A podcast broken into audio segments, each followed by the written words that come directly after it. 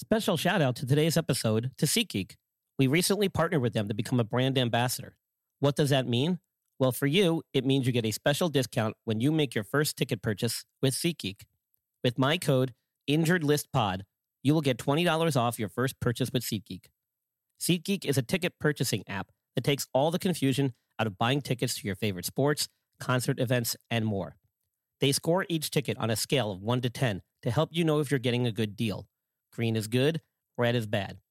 My followers get $20 off their first ticket purchase using my code InjuredListPod. Click on the link in the show notes and browse for your favorite events. Your next big night ever is waiting, and they have the tickets. Lucky Land Casino asking people what's the weirdest place you've gotten lucky? Lucky? In line at the deli, I guess? Aha, in my dentist's office. More than once, actually. Do I have to say? Yes, you do. In the car before my kids' PTA meeting. Really? Yes. Excuse me, what's the weirdest place you've gotten lucky? I never win and tell. Well, there you have it. You can get lucky anywhere playing at LuckyLandSlots.com. Play for free right now. Are you feeling lucky? No purchase necessary. Void where prohibited by law. 18 plus. Terms and conditions apply. See website for details. All right, everybody, I got Coach Overfelt. Is that how you went by in your coaching days, by the way? Was it Coach Usually- O, or did they have a Coach short? O, Coach O is usually what most of my kids call me. Because I like the sound of that, actually. Nobody could say Overfelt, so they just just stuck with the Yeah, The, uh, Coach O kind of rolls off the tongue a little better, anyway. Ladies and gentlemen, please welcome the host of the Injured List podcast, Brian Scott.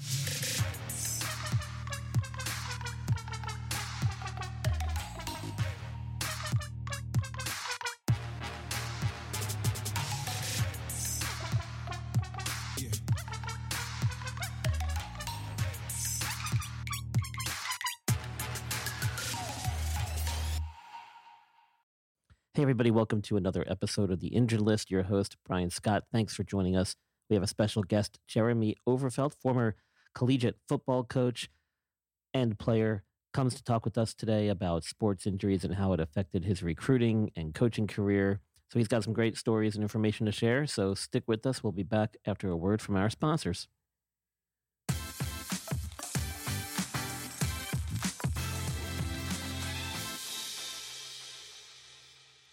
This is Sean Colas with the Percentile and Creamery. We are the premier coffee, ice cream, and dessert bar in the Charlotte metro area. We're thrilling people with our amazing interior design, our incredible customer service, and the quality of our offerings. We have a beautifully designed 1920s mercantile themed monochromatic throwback where people feel excited by their surroundings and blown away by their treats. We're great for business meetings, families, couples, and you. Ask about our room rentals for meetings, events, or parties. We're nestled next to the Concord Mills Mall behind Verizon and in the same building as McAllister's in Concord, North Carolina. If you're in the area and you're listening to this right now, get in your car, drive over to the Percentile, mention that you heard us on Brian Scott's amazing Injured List Podcast 2020 and receive 25% off your purchase. Hey guys, are you looking to avoid injury when it comes to your finances? Talk to a professional who can help. Whether you are looking to get your financial house in order or simply looking for that second opinion, visit trusttreefinancial.com and schedule your free virtual consultation. Once again, that's trusttreefinancial.com.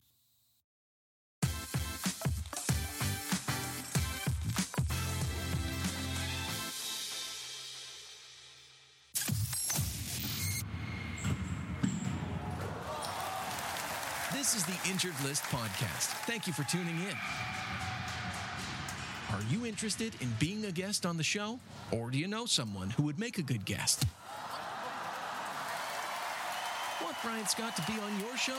If so, share the podcast with your friends or drop us a line and we will get back to you right away. Email us at theinjuredlist411 at gmail.com or visit our website at www.theinjuredlist.com. Jeremy, tell me a little bit about your uh, your background in collegiate football, your playing career, and how that kind of morphed into your coaching career. Okay. Um, I was a uh, safety slash outside linebacker at the University of Richmond. Um, a FCS school, so it's not with the uh, the big boys, but it's a level below. Um, still played some schools like University of Virginia and Maryland, depending as uh, to open up seasons most years so to uh, take our guarantee money and, and get get our brains beat in by big schools. Well, don't So- sell yourself short, though. I mean, there are some pretty good players coming out of that There, there's some great nowadays. There's a lot more talent, especially with North Dakota and James Madison and some of those guys producing some some top level guys like Carson Wentz, and these are even going to be some. You know, Trey Lance is coming out in this year's draft. You know, guys like that coming out of some of those big time schools. So, but the the, the recruiting for those schools and the talent level that's at those places has come a long way in the the 20 years. It's uh, you know, they just gotten rid of the leather helmets when I was playing, so they've Well, we won't Uh, put a number on it. There, it's not very important to the topic absolutely that we're covering tonight, anyway. So, Absolutely. So um, when I was done with that, uh, oh, I was at Richmond. I got a degree in uh, pre med biology. Was the track that I took. Um, so when I got done with that, um, we had a former uh, Richmond coach that had been in the coaching ranks for a long time and uh, had reached out to me about possibly taking a coaching job at a, a smaller Division three school. Um, you know, I thought it was something I wanted to pursue, so I, I ended up coaching there for two years, working with the linebackers and was the strength coordinator for the football team. Um, so you know, it's good, good experience. Really liked where it was at. Thought it was my calling, and it was for for a good portion of my life. So um, decided that if I was going to stay in the ranks, we would try to uh, to to move up a little bit. So I took a graduate assistant job at Morehead State, which is another FCS school Sure. um, in Kentucky, and uh, you know had good success there. Um, I was the cornerback coach for two seasons. Um, we had two kids that ended up playing, or at least making uh, the camp invite cuts for NFL teams.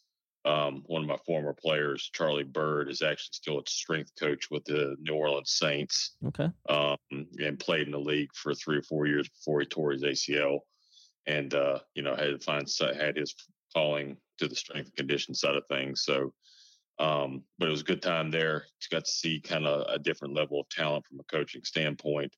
Um, used the relationships there in Kentucky to do uh, another GA for a semester uh, with University of Kentucky um, with Joker Phillips and that staff when they were there, and uh, that quickly came to a. I got a great taste of, of true Division One college football. We got brought in and uh, didn't win a lot of games and uh, didn't have a, a head coach there anymore. So um, got got to spend an entire semester in that program to see what it was like, and then moved on from there um, to do another year's worth of GAing at West Virginia University under Rich Rod um, when he had had those guys there, and we had some great players like Noel Devine, um, uh, Owen Schmidt, the big fullback that was there that everybody remembers beating his head open with uh, football helmet and things like that. Um, you know, so once again got to see some talent, um, but truthfully kind of got burned out with the coaching ranks and uh, decided I wanted to kind of do focus a little more on the strength and condition side of things. So I moved to Washington D.C. and took a job with a company called Velocity Sports Performance. I know them well. Um, Yep. So moved there, um, and we were doing combine prep, basically trying to get local guys um, that had gone off to some of the bigger schools ready for the NFL combine or pro days at their individual schools. Um, and that was great. I love working with those guys, trying, you know, seeing the, those guys reap the rewards of coming in and working for, you know, eight to 10 weeks and seeing how we could improve them and then also getting to see them move on to the league and stuff. Um, but you know it's uh you can only train those guys for a couple months out of the year and then the rest of the year was a little more day-to-day care um you know really uh white collar parents kind of dropping their kids off for for sports training stuff and that's Sure. not really what i wanted to get into Yeah. so i uh took a job with a local division two school there called shepherd university that's about 45 minutes northwest of washington d.c and uh, spent nine seasons there as the special teams coordinator, uh, worked with the safeties, and was the strength coach for the entire athletic department. So, um, had some really good success there. Um, went to the national championship and in 2015 and and got beat up pretty good. But you know, for a team that had never won a region and got out of a true playoff style bracket before we had taking a team with some really good tradition um, and kind of taking it to the next level with finding some kids that uh, ended up being NFL players. Um, you know, while I was there, I think we had nine kids that went on to play in the NFL, at least in camp rosters, make teams, you know, all kinds of different levels, but um, had su- success finding kids that weren't your your prototypical Division One true bodies or didn't have the academics um, that needed to stay close to home there in DC, and uh, you know had had all the makes of NFL players by the time we got them done with four or five years there, and and some of them are still in the league bouncing around as we speak. So it's great how you can take those guys and kind of mold them at that age, especially at that level too. It seems like that level, I think they're kind of more apt to kind of take advice and really listen to the coaches and. Yeah, I mean the the big thing that I found when I got there is that um, you know we kind of had a niche where we were right outside the DMV, um, and you know there's a lot of kids that just didn't quite have academics coming from you know Baltimore, inner city DC, some of those places to go to the Division One schools, but were Division One talent athletes had those type of bodies and you know, a lot of those kids just need an opportunity to get away from some bad situations and really blossom. And, and we had definitely had some of those kids. Um, had some phenomenal young men that were, uh, you know, great student athletes. You know, had had kids that would watch our dogs while me and my wife went on vacations and things like that. So, I mean, kids that I've still got really, really tight bonds with, and uh, and you know, just outstanding human beings that just, you know, for some reason or another, just didn't get picked up by some of the bigger schools. Yeah, I think um, I think at some point a lot of us have kind of uh, crossed paths during our career that have taken us down that road and come across a a job or a career or an area or worked with some people that we've kind of formed a nice bond with. Um, I had a similar experience in South Jersey at a local high school when I was in graduate school as an athletic trainer and a uh, very similar situation. Um, had a super talented high school football team. Um, you know, probably a middle to lower middle class uh, community, very diverse, but great, great group of kids, great group of staff, great community, and uh, turned out a lot of amazing football talent over the years. Um, yep. And what you just described kind of reminds me of that. So you've yeah, been around the you've been around the block, I guess, so to speak, when it comes to, to football. And um, I I know you uh, from the healthcare side of things, and you've kind of have that a, little bit of that background as well, being with strength conditioning stuff and doing what you do now, and also um, having been at the coach on the coaching side of it. So you bring a very unique perspective to our show about how injuries can kind of play into decisions you make as a coach, whether it be through recruiting or, as in the case of this coming uh, weekend with the NFL draft coming up in a few days here, um, you know, with the decisions that go into finding talent and deciding who to kind of give scholarships to or make part of your roster, who to draft, invest millions of dollars in, and who not to. And I'm curious from your point of view, looking back on all your experience, what was it the one of the big factors, I guess, when you're looking at a student athlete or a potential guy to move up to the professional level. Was it the injuries themselves that you looked at, or was it more how the athlete handled those injuries? Did you go to the medical professionals to get their opinions? Like, how did you go about? I guess we could start with the recruiting aspect, and then later on, if you want to get into how you think that might affect teams in the NFL draft, I'd be curious to hear yeah. your point of view. Yeah, I mean, I mean, I've got a little bit of uh, I guess, experience on both sides of that as, you know, we recruited kids that some of the bigger schools maybe steered away from because of an injury, but, you know, we we were still very much in the hunt on those kids because of the talent level they showed prior to the injury. And, you know, it's and I think anytime you're dealing with with an injury, you're always kind of taking a gamble as to your betting on the work ethic of the kid and how quickly and how strongly he's going to come back from an injury. Um, and you know, on the flip side of it, when I was coaching, especially at Shepherd, we used to host a pro day for our, our, basically our entire conference. We had enough NFL kids coming out for two or three year period that you know the NFL scouts would send somebody to our pro day, and then we kind of extended an olive olive branch to some of our competitive schools in our in our conference to one help the NFL scouts instead of going to all these kind of smaller schools throughout West Virginia, Ohio, and Virginia to check out a kid that you know may be pretty low on the totem pole. Um, you know, we pulled all those kids to one school, which was our school, and allowed the scouts to come in and check out.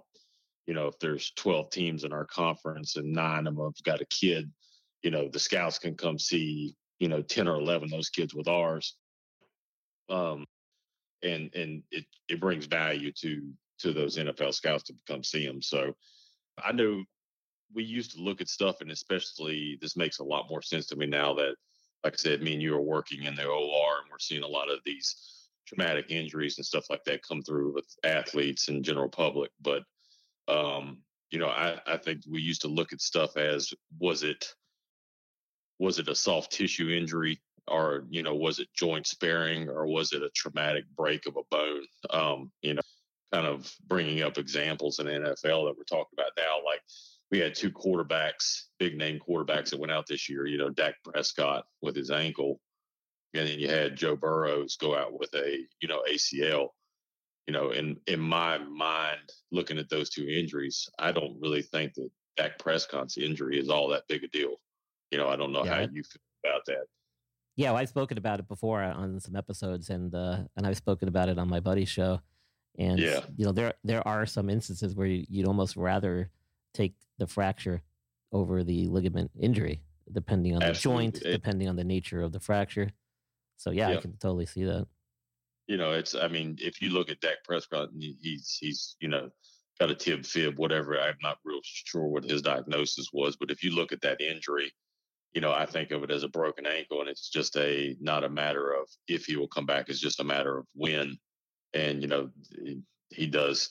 They're going to be so diligent in his rehab protocols and stuff that he's going to be back to to full strength without much worry. You know, on the flip side of that, you have Joe Burrows, who's fresh out of college and gets a torn ACL his first year in the league, and you know, you look around the league, there's not a lot of quarterbacks that have more than you know, one torn ACL, maybe two at the most, um, before that career really just kind of spirals downward.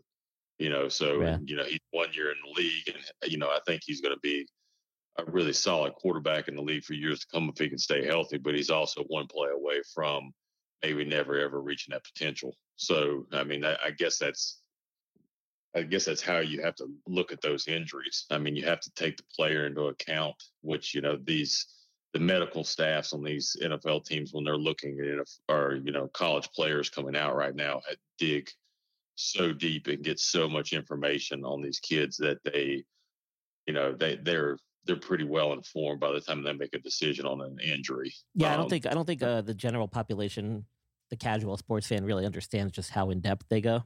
Um, I've given the a lecture uh, on my previous episodes about the history of the combine and how it was really intended to be a, a, medical exam. It wasn't even really intended to kind of evaluate all these other skills that you see them performing now. The, Absolutely. The original intent and the original or the, the main uh, intent, even today, is to get a, a physical history and a medical screening on these guys and be able to get your sports doctors and surgeons face to face so they can get a hands on examination and really see and look at the imaging studies, MRIs, x rays, and all that stuff and the medical records to really put together um, a, a, a, story to see just how extensive their injuries and recoveries and surgeries were and to really build a better picture as to what they're investing in. So I don't think people really understand that much. And in the medical community, and I'm sure you know this, they treat all the sports surgeons, the orthopedists treat that like a conference. I mean, it's a big to do. They do case reports there. They got they have meetings. All the um, NFL team physicians they have an organization that they form together and they all meet. So it's a big deal. I've talked about it before, and I'm wondering.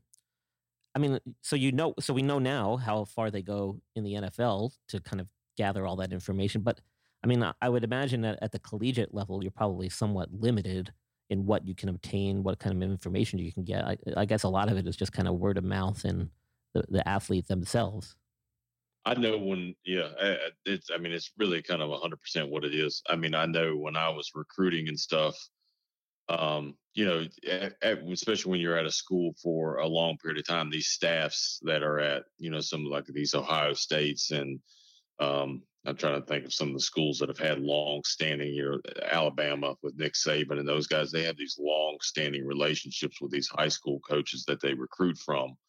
Um, you know, and I used to tell our kids all the time, and I'm sure they say the same thing to these guys is, you know, if a college coach and I, or I would tell our guys in college, you know, if a pro scout comes in here, you know, I'm not going to sugarcoat anything to this guy because they're one, they're going to find out, and two, I don't want to burn a bridge for a future kid on our roster that an NFL scout's going to come in here and not believe what I tell him.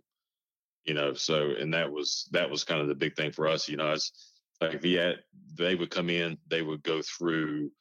Um, you know, they talk to me as a strength coach. They would talk to his position coach. They would talk to the offensive or defensive coordinator um, they would go down and meet with our head trainer to get a background on all of his injuries. How was he about rehabbing them? Um, you know, how diligent was he and how committed was he to sticking to his rehab protocols? Um, how was he in the weight room? Um, you know, they would ask just about anybody from our athletic director to teachers walking up and down the hall if they had him in class, what type of person were they? I mean, they were when they were on our campus, and this is let me remind you, this is a Division two school. This is not like they're walking on LSU or Alabama's campus or anything. I mean, they were they were looking for information on players any and everywhere they could.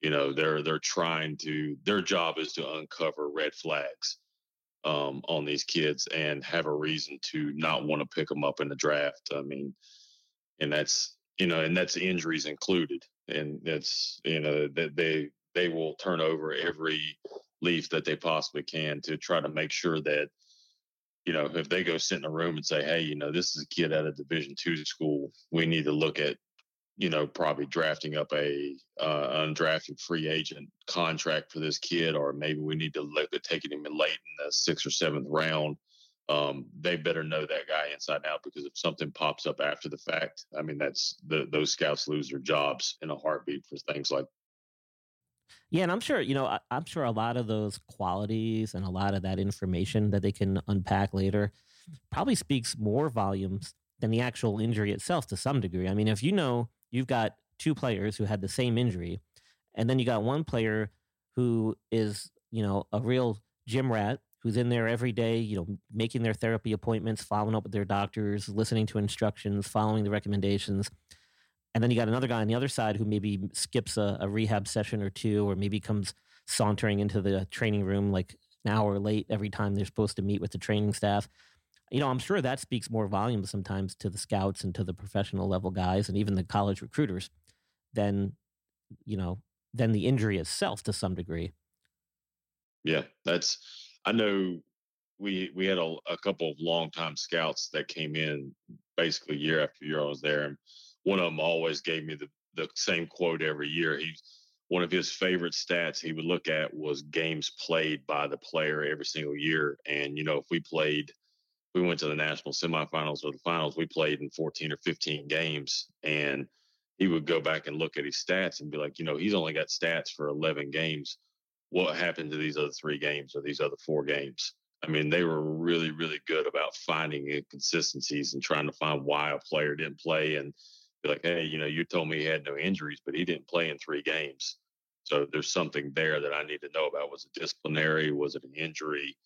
One of those type of deals. And his his big quote was always, you know, the best ability in the NFL in the NFL is availability, is being able to play. Yeah. You know, and, and his other big thing was he's like, you know, these guys aren't going to get healthy in the NFL. If they're getting injured on a small college campus or in college where they're supposed to be the one of the best players on the field and they're constantly getting banged up and mixing, you know, missing time in games and things like that, are missing a lot of time in practice, you know, when you throw them into the the NFL swimming pool in the deep end, you know, those kids are going to get banged up and hurt very quickly if they can't physically handle the you know the beating of a college game when you put them out there with with real 25 26 27 8 year old men um, you know that are really going to pound on them and are true professionals know how to take care of their bodies and stuff then you know those those guys are not going to become durable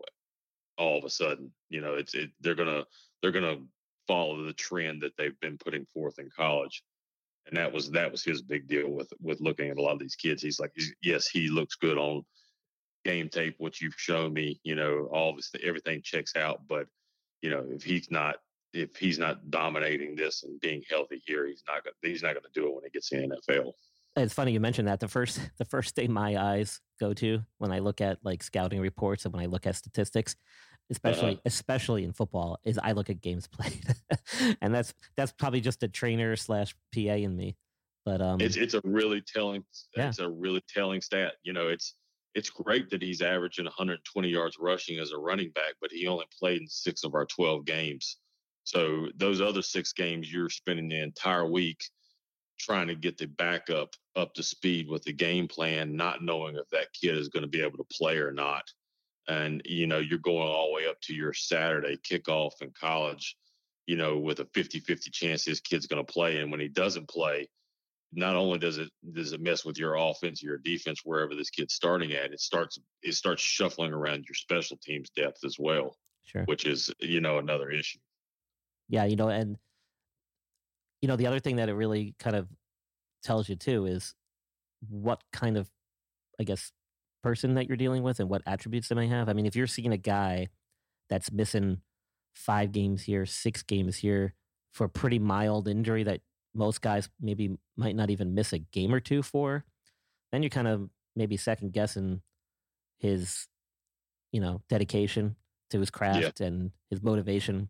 And, you know, uh, so that that could tell you something just right look by looking at that stat right? Like by looking at that on the sheet. I mean you don't even maybe necessarily have to talk to him. You could just be like hey well i see this guy missed five games last year for a sprained ankle. How bad are we talking and if it's just a you know second degree lateral ankle sprain well most people are back maybe they miss a game or two at the most you know that's got to raise a red flag and a lot of times if you see that in a collegiate player or even in a high school player it kind of sets the tone for how their rest of career is going to kind of play out. Because I've seen plenty of guys, and I'm sure you have too, seen plenty of guys that have all the physical attributes. And for whatever reason, they just can't overcome that psychological aspect. And a lot of times the injuries play into that.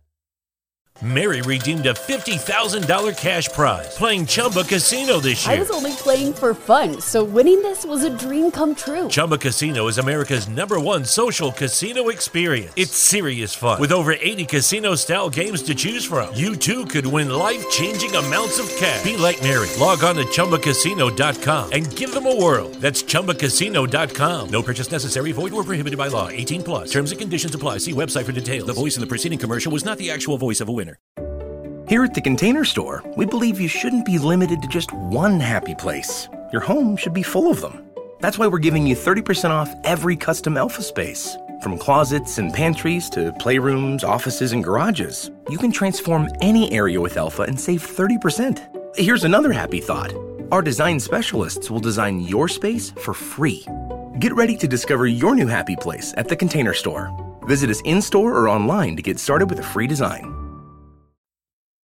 that's you know that's it's it's a case by case thing, but uh, at, at some point they've you know a lot of those kids when it's a more of a mental thing, at some point they've had an injury and somebody has pulled them off to the side and be like, you know, you just relax until you feel better, and they've kind of built on that a little bit and everything. But I'll, I'll tell you, and the flip side of it is too, is you were talking about how it kind of tells a story about a kid. Um, when I was at Shepherd, we had a a first team All American wide receiver, um, a kid named Billy Brown. Really, really good player, probably the best college player I've ever been around. Um, and Billy was a first team All Met, which is like the whole DC area. He was a def- first team All Met wide receiver and defensive end. And uh, he was about six four, about 245, 250, and um, is still still on the Eagles roster right now as a tight end. Um, they, you know, they bulked him up a little bit, but he started for us as a true freshman. And in the last game of the season, uh, went up, caught a touchdown pass in the end zone to win the or to win the last game of the season for us, and came down funny on his knee like a one one legged landing. And uh, you know, he came to the sideline. They checked him out, did drawer test on him, all that type of stuff, and it was nothing came up. Um, so you know, we didn't think anything about it. Went into the playoffs. Um, he was healthy, played really well throughout the playoffs, and we got in the off season. We were doing some plyometrics, and he was just like, you know, coach, my knee doesn't just just doesn't feel right.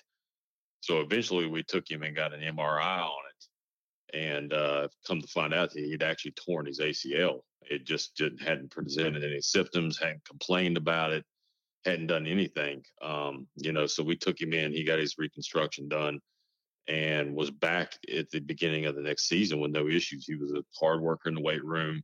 Um, physically, you know, genetically was just really gifted as well, which I think kind of helped with his protocol or his rehab. And uh, you know, was was starting the next season as a preseason All American. And you know, we if nobody would have asked or if even no nobody would have known about that reconstruction if we didn't want to tell anybody. Um, but we kind of spun it in a positive way of, you know, this kid tore his ACL, helped us win two more playoff games, went into the off season, was busting his butt in the weight room in the off season. And uh and you know, it was us that basically had to pull the reins back on him and said, Hey, you know, let's go get you checked out. Um, and you know, the, the kid pushed through it mentally, physically, everything he needed to do. So, you know, if you're talking about a kid like him where you've got questions about his work ethic, it's a great story to spin it more in a positive way to use an injury, you know, to shine some light on the kid's work ethic and and what he would do if he got put in that situation. Oh yeah, I mean, if I'm a if I'm a medical a team medical advisor, if I'm, I'm on the medical staff and I hear that, that's that's yeah. uh, music to my ears right there. That's uh, a no brainer. That's a guy that you don't overlook purely because he tore his ACL, and you hear those three letters. Um, yeah, that's I think I think in, in the long run they used it as a reason not to draft him. We were we were pretty sure he we were told by several people that he was going to be picked up by multiple teams in the seven in the seventh round, which you know that's pretty all school kid. But sure, yeah, um, they passed on him. But then he got you know picked up with a really nice free agent contract as soon as the draft was done, and him and our we had a safety that year, two kids coming off that national championship team that both landed with the Eagles, and, and the other kid, safety, actually ended up starting about five games for him at the end of the season two years ago when their defensive secondary was really, really depleted. But I mean, he played quite a bit. Yeah, I've got, geez, I got a million stories about kids like that I could probably go into. I don't think the I don't think we got the time allotted for it, unfortunately. But uh, yeah, Absolutely. I mean, that, you know, all the all the things you mentioned and that example you gave is is exactly why um, injuries are a big part of any game, any sport for that matter. And uh, let me ask you this uh, as we kind of wrap things up here, uh, unless you had some other stuff you wanted to interject, I was just going to ask you before we leave, though, what would be your words of wisdom or advice to those young up and coming high school athletes maybe looking to get recruited or go on to uh, play in the collegiate level um, any any words of wisdom as far as i guess you know, with your background, how to take care of themselves, how to kind of deal with injury or move forward from an injury and make it to that next level if they're interested in doing that? Uh, well, I mean, the big thing with it is, is that this, uh, the society we get into, these kids have got so, uh, so specialized. I'm, I'm still a, a huge old school fan of getting out there and, and playing as many sports as you can. Um, you know, it's at some point or another. It's I still think you need to continue your your year round strength training program. You know, you may be a football, you know, you may be a DB that's also a really good point guard. Um, that's also a you know either a great outfielder or you know is is great in one of the the you know the track events, that type of stuff and everything. Like I think playing multiple sports um, has long term benefits that you can't get through training. But I also do think that you need to to stay in the, into a, a, a you know an annual year round strength program that allows you to kind of peak for your your main sport, whatever that may be. And some kids don't have that that figured out yet. Um, but you know, the getting in the strength program is has definitely showed that you're you're less likely to get injured. Um, you know, you're you're definitely will see the performance um, benefits that come out of that type of stuff and everything. It's just, it's, I think kids are getting pulled by these, you know, specialty trainers. If you play baseball, you need to be going to a hitting coach and a pitching coach and then playing for two travel league teams and, all this type of stuff and everything. And I just I I think that those kids are one they're they're getting into certain movement patterns that are setting them up for long term injury instead of you know football is a lot of linear speed type stuff work and everything where basketball is a lot of lateral movement and jumping and plyometrics and there's plenty of that in football too and then you know you get the track in the off season if you're a one two and four by one sprinter that's also playing football um, i think the benefits of of learning how to you know proper gait and stride and and and running form and stuff like that is invaluable that comes out of that deal. So that's uh if I could say anything, I would say try to find some auxiliary sports that would complement what you do or what you think your main sport will be, and then continue to to strength train to uh, to build a, a, solid foundation for presenting or preventing yourself from from getting injured in the first place. Yeah, man, I I echo the exact same thoughts on all those things you mentioned. I, I couldn't agree with you more. I have that conversation with parents and with young athletes that I see on the daily in the office all the time, and I guess it goes to show you our old school way of thinking and where we come from as far as our training. And um, but it's really important, and uh, you know the medical world knows this. The sports medicine world knows this. It's not new. Um, we definitely see a lot more of these kind of chronic uh, injuries in younger athletes that you never used to see back in the day because they used to do multiple sports. They used to cross train. Um, so I couldn't agree more with uh, with what you just said. And yeah. you know, it's you sound like a former coach and a former strength coach and a former player and um and a biology pre med major. That's exactly what you sound like right there, and I appreciate that. I appreciate that. It's amazing how that all culminates. Yeah, it it, it all came together right there in that last yeah. uh, bit of advice. The, the one thing I would tell kids, and I, I got a lot of this, and I've I've got some friends that have got kids that are coming through and going through the recruiting process and stuff like that is is when you if you're if you have kids that are going to colleges universities on on recruiting trips i would ask for time to talk to the strength coach because just to be honest with you you're you will spend a ton of time with your position coach in football. You will spend a lot of time with your your coordinators whether it be special teams offense defense doesn't make a difference but you will spend more time with your strength and conditioning coordinator and probably you know hopefully you're not your training staff but you will be around those people a lot you oh no I, I think you got to get i think you got to get in as good with them and know and meet them as much as a strength guy because let's just say i mean you don't nobody expects to get hurt but yes. you know if you want to maintain a certain level of uh, health and uh, be able to participate at 100% your skill and p- capability well, the training staff's going to be a part of that, along with the strength coach. They work hand in hand often. And and I, I even go so far as to say, like, research who the medical staff is, research who the team doctors are, and go when you're on your recruiting trip, visit the medical facilities, visit the training facilities. That's because yeah. you're going to be spending a lot of time there, especially if you're looking to play football.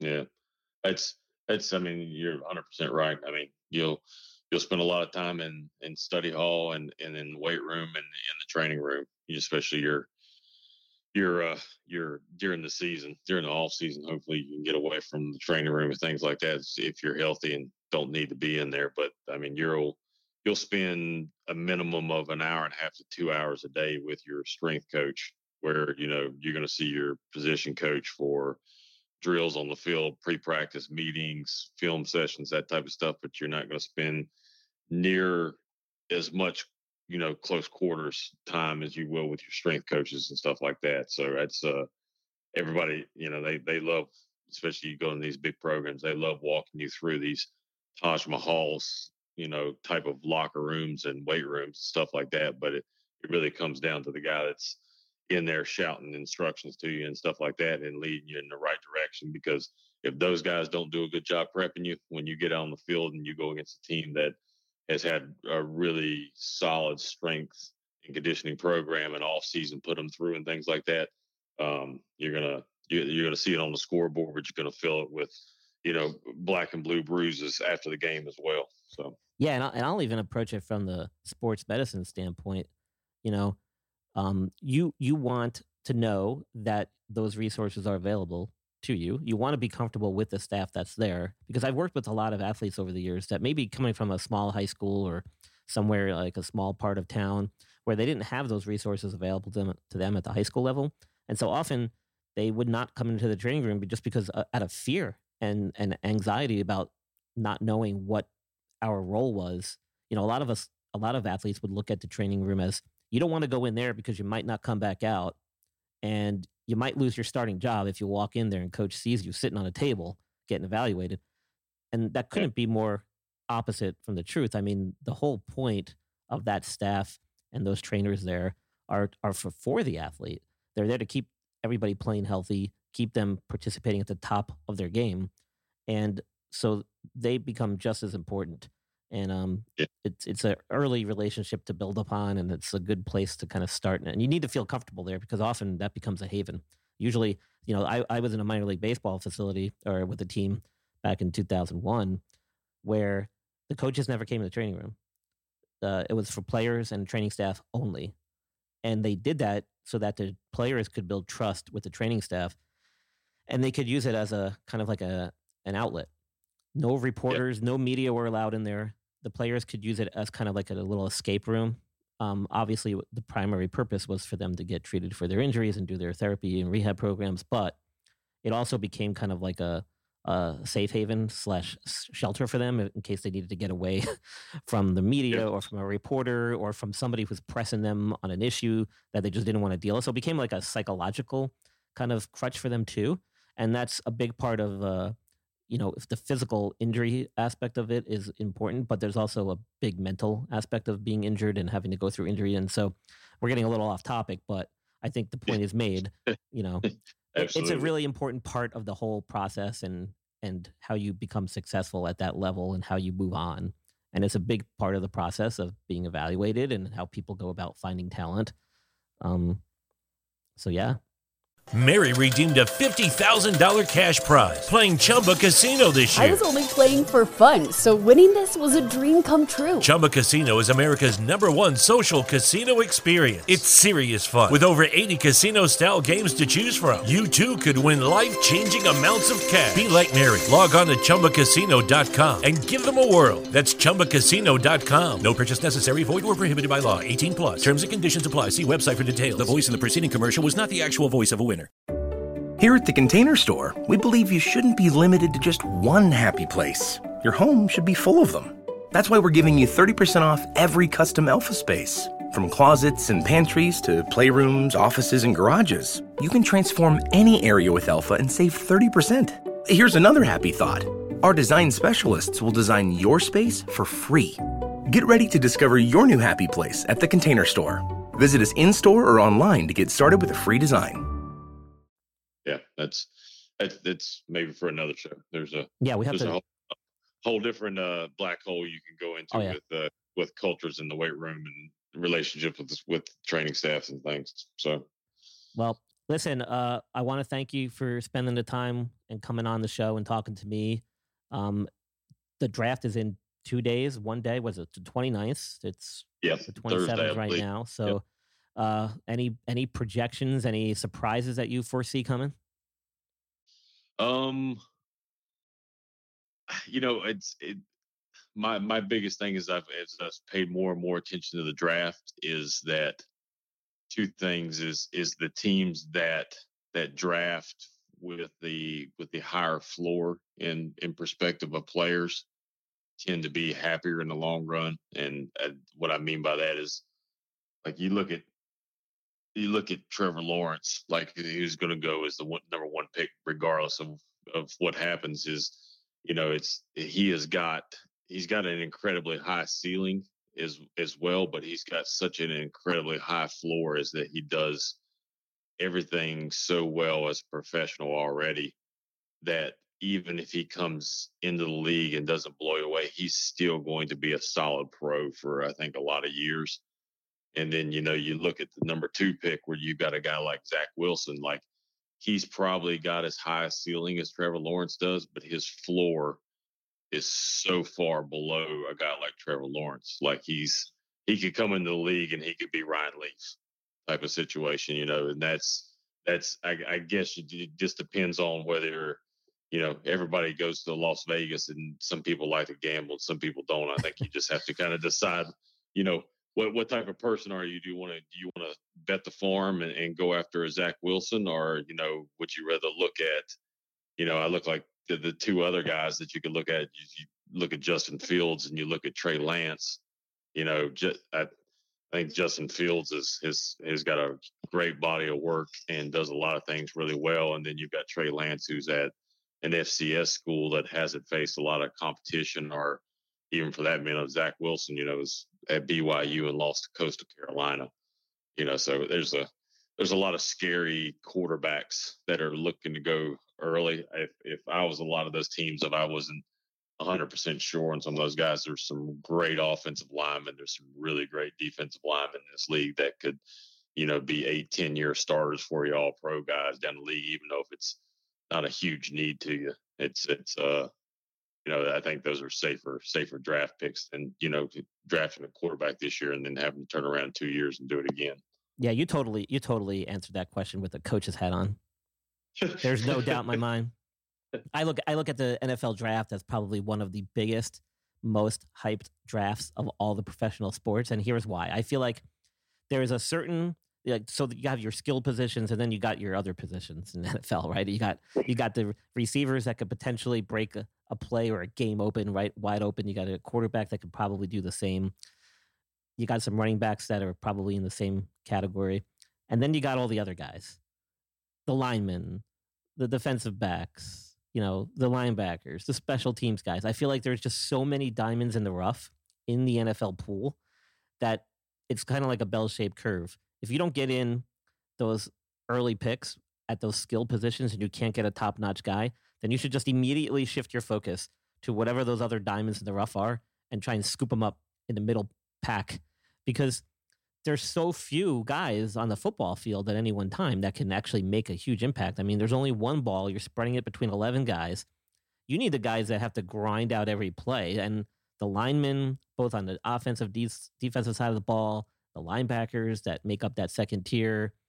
Um, I mean, those are those are to me where the draft is won and lost, and often those guys are overlooked, and they don't want to pay attention to them because you know it doesn't make for good ratings and I understand yeah. that. But uh, I, I I really look from a year to year draft perspective. I always look at okay, so who are the guys that are gonna in the late first round, maybe second round, gonna be the guys like a year or two from now that are gonna be, you know, making pancake blocks and getting all pro nominations and being like stout figures on the offensive or defensive side of the ball for years to come for these teams because inevitably in my book, those are the things that are going to win you a championship. If you can't protect your star players with a good line and you can't get after the other team's star players with a good line, then you're sunk. Yeah, that's I agree. That's uh there's there's two different mindsets. There's I think there's some up and coming teams like the Dolphins where they have they've built like you were saying, from the lines out and have stacked the defense. And then this year they've they're prime and set to go in this draft and go get some real offensive talent to go along with what they got that are going to be great. And then you got teams that just like I think the Broncos are probably like one of those guys. Like they're gonna they've they spent the last two years or two of the last three years on a first round draft pick on a quarterback and they're poised to take another one in Trey Lance this year that nobody's real sure about. Like at some point, I feel like if if you've got a first round draft pick and you're not sure about a quarterback, package it with a third and a fifth and go find a a quarterback that you're you feel pretty good about that's currently got NFL experience. At least you know what you're getting at that point. Yeah, you know, you've you've you've echoed the sentiments of a lot of people I've spoken to. Uh, there seems to be I'm wondering how that's going to play out on draft day. It sounds like a lot of the experts are even saying something similar about package. Some teams need to just package up some deals and drop down and let some of these yeah. teams that are really, really in need of dire need of like a skilled position, like a quarterback, move up. And what do you? uh What's what's your dream scenario for the Giants? What do you guys? What are you hoping you guys get? Yeah, so I mean, from a giant as a Giant fan, obviously, uh, we still need we still we still got a lot of work on the offensive side of the ball. I think uh, Judge has done a great job uh, bringing some good talent in on the defensive end, and the defense played really well last year. They've and they've even got a couple good uh, offseason free agency signings. Um, I still think they need to go uh, on the O line. I mean, they their O line struggles so bad, and if you can't give a young quarterback like Daniel Jones time to make plays, which we've seen he can do, then I don't care how many skilled guys you add on the side, in the backfield or on the uh, you know spread out wide. Uh, it ain't going to work. So I know there's been a lot of talk about them getting a receiver. If Waddle slips down, they might try mm-hmm. to land him or Devonta Smith. But I think if you got to, if if all these teams are looking at quarterbacks and receivers right off the bat, man, if you can grab one of these really high level offensive lineman, I say go for it because the guy they got last year, Thomas from Georgia, he really hasn't kind of grown into his yet. But could you imagine having him, you know, reach his peak maybe within the next year or two, and then another guy around the same age, maybe a year or two younger, also at their peak? I mean, that's gonna you're going to have successful O line for years to come. And you got your young quarterback already. So it's like, you know, I say go O yeah. line. I uh, I agree. I think you, they've got three really good offensive linemen. The uh, you know they've got the kid from Oregon and Sewell, and then they've got uh, what's his name from uh, Northwestern. Uh, I forget. Uh, Slater. Sorry, okay. Rashawn Slater. And then they've got the other kid that I really like, and it kills me to say this because I'm a Virginia fan, but the Virginia Tech has got a really, really good offensive tackle that is supposed to be a mid-round kid. Um, you know, and, I, and you've got three offensive tackles, like you're saying, are there. One of those is probably going to slip to you guys, and unless you've got somebody slated that you think is a kind of diamond in the rough, you may be able to pick up with with a, a later round pick and develop. But you know, I think ideally for you guys would be able to move the, the kids you got last year, move him inside and find you a true tackle and and make sure up one side of the offensive line for you for sure. Yeah, I mean they they, they made some good offseason moves. They got Gallad- Golladay uh, as a receiver, who's um, love that. That was a that was a great pick. pick too. I really uh, was impressed by that signing. Um, you know, you got Saquon coming back. Uh, you know, Slayton has shown that he can be a, a big play receiver. He's made some big plays over the couple of years. Um, you know, the, they they've historically have been always been able to produce good tight ends, even guys that aren't really high draft picks, and they seem to always have a pretty good stable of tight ends uh, ready to go at any point. So I'm not too worried about Ingram. I think he'll bounce back. I think he'll have a better year than he did last year. Last year was pretty poor for him, and he's yeah. still pretty young. He's still got some fuel in the tank. So I think you got to go O line or uh, you know, I, I think that's really their big glaring need. Yeah, that's. I, I, guess it's either one of two ways. Is either sure up your O line so you got more time to to work with the guys you got downfield, or or possibly bring in a little bit more, little more skill position type of upgrade so that you maybe you don't need as much time to get open. But that's I mean, you look at most of the NFL teams, they not only have a number one wide receiver, they've got a number two that's pretty good and kind of a uh, a role playing three with a tight end that they can split, and then you know Saquon's as as good a running back as you'll find in NFL. So I kind of agree with you. But build something up front, keep your quarterback upright, and then you know I, I think the Golladay is probably as good as any wide receiver they're going to get in the draft anyway. Yeah, I think you'll be a lot happier playing in New York versus Detroit. I mean, I don't know what how you couldn't be. I was going to say that that that you didn't have to go out on a limb on that one. No. All right, Jeremy. Well, listen, thanks for stopping in, man. I appreciate your time. Uh, always good chatting with you. And uh, absolutely, I know I'll be seeing you again soon. And I'm sure our listeners will enjoy hearing your perspective on things. You you definitely uh, hit on all the major points that my show tries to get at. You know, you've got a little bit of that healthcare, sports medicine background as well, being a strength coach, and you you, you bring a very strong coaching background uh, perspective to things. So, um, really good information. Thanks for sharing. Absolutely, man. I had a blast. Look forward. We'll do it again sometime. Sounds good. All right, buddy. Take care. All right. Take care.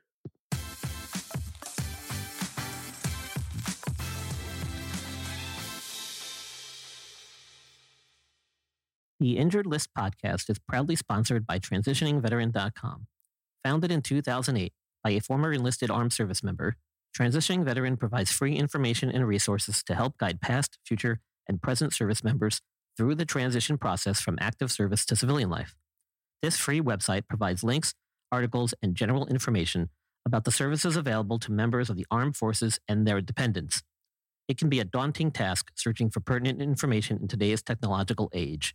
TransitioningVeteran.com hopes to provide a centralized location for the many resources that are available to military veterans. From education benefits, employment opportunities, to medical benefits for both military members and their families, make TransitioningVeteran.com your go to resource. On behalf of the Injured List podcast, we thank you for your service. And through our partnership with TransitioningVeteran.com, we hope to give back to the military community.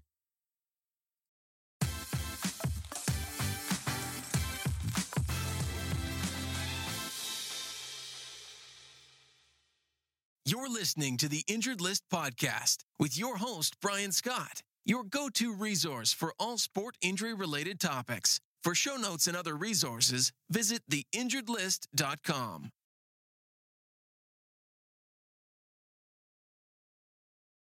Lucky Land Casino asking people what's the weirdest place you've gotten lucky? Lucky? In line at the deli, I guess? Aha, in my dentist's office.